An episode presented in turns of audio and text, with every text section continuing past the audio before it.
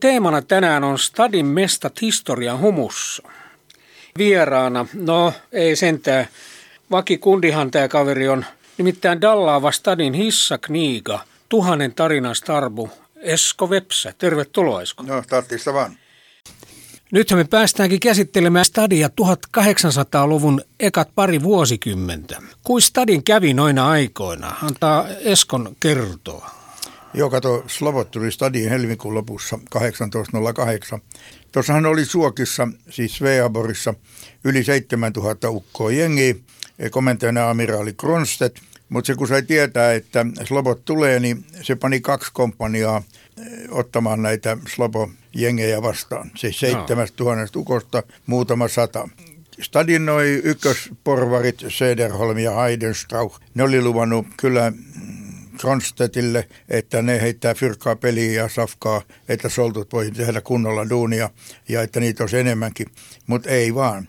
No sitten kun ne treffas slobot tuossa Kuliksen suunnalla, niin slobot kun pamautti muutama yhteispaukun, 7-80 ukkoa sai reilusti nahkansa, niin sitten nämä ruottalaiset jengit saamansa ohjeen mukaan vetäytyivät suloisessa sovussa, tai oikeastaan ihan pakokauhussa tuonne Sveaboriikas, kun osa slobojengistä oli koukkaamassa tuossa kattan ympäri. Ja näin ollen sitten oikeasti niin slobot vaan dallas stadin sisään. Eka jengihän sloboja oli alle 200 ukkoa, mutta sitten niitä tuli semmoinen pari tuhatta. Ja sittenhän se myöhemmin kasvoi enemmän. Mutta kun funtsii, että jos Suokissa oli 7000 svedua ja sloboja oli pari tuhatta, niin olisi nyt luullut, että ne olisi pystynyt panemaan hanttiin.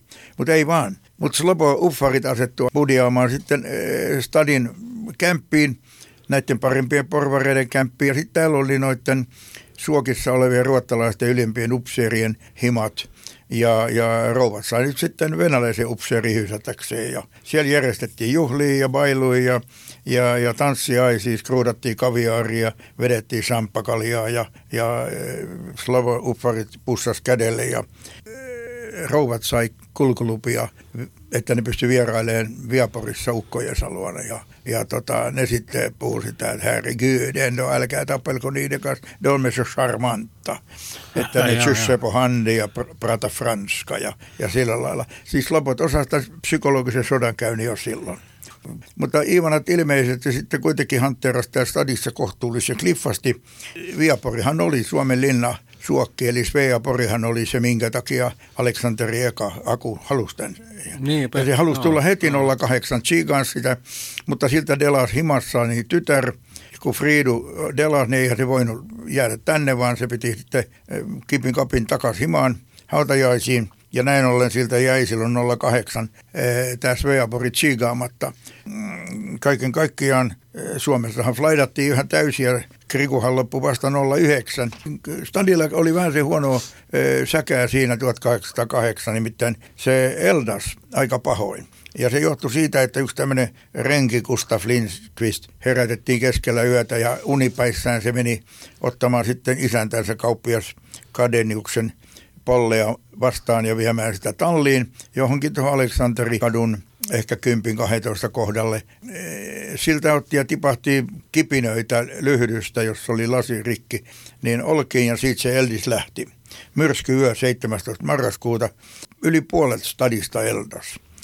09 Aleksanteri nimitti Suomen suurruhtinaammaksi ja silloin oikeastaan Aleksanteri purki sen päätöksen, että Suomi liitettiin Venäjän keisarikuntaan. Koska suurruhtinaskunnalla oli rajat joka puolella. Ekan kerran Suomella oli rajat ympäri. Ja venäläiset tartti passin tullakseen Suomeen. Ja kun venäläiset bisnesmiehet halusi tehdä bisnestä täällä Suomen puolella, ne joutuivat hakemaan Suomen viranomaiset luvat.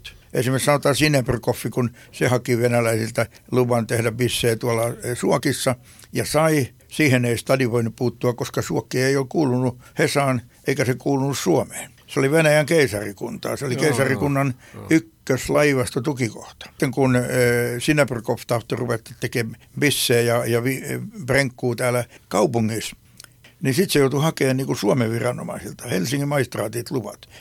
Täältä lähti deputaatio, siis edustajisto, tuonne Pietariin vähän hattukourassa kyselee keisarilta, että saiskas fyrkkaa, kun stadi oli eldannut. Näin ollen stadi lähti hyvin kasvaan sit siitä ensi shokista.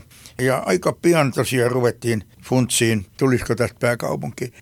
Aleksanteri Ekahan kävi stadissa 09 heti Porvoon valtiopäivien jälkeen. Se halusi nähdä Viaporin ja se otettiin vastaan tuossa pitkän sillalla ja sille esiteltiin, että tästä tulee Aleksanterin katu ja tuosta tulee Elisabetin katu. Elisabet hänen vaimonsa. Ja silloin Aleksanteri sanoi, että ei hänelle mitään gartsaa tarvitse tehdä, se olkoon Unionin katu. Ja näin ei tullut stadin Aleksanterin katu. Tehtiin vasta myöhemmin 1830-luvulla Nikolai ekan aikana. Sitten niin, kun Nikolai tuli Suomessa käymään, niin sen eukolle, hän tuli Botskilla ja ajoi kiville siinä Kauppatorin edustalla. Siinä oli semmoinen kari, jossa kutsuttiin keisarin kiveksi. Mutta se on nyt täyttömaan alla siinä. Mutta joka tapauksessa stadi halusi kumartaa keisarille oikein syvään, ja kun ei keisarin patsasta oikein innostuttu duunaa mihinkään, niin keisarin alle pystytettiin se tolppas Kauppatorille. Kiitti Dallaavalle hissakniiga Esko Vepsälle. Totti se vaan. Ollaan glaiduis, ei bungaa mitään.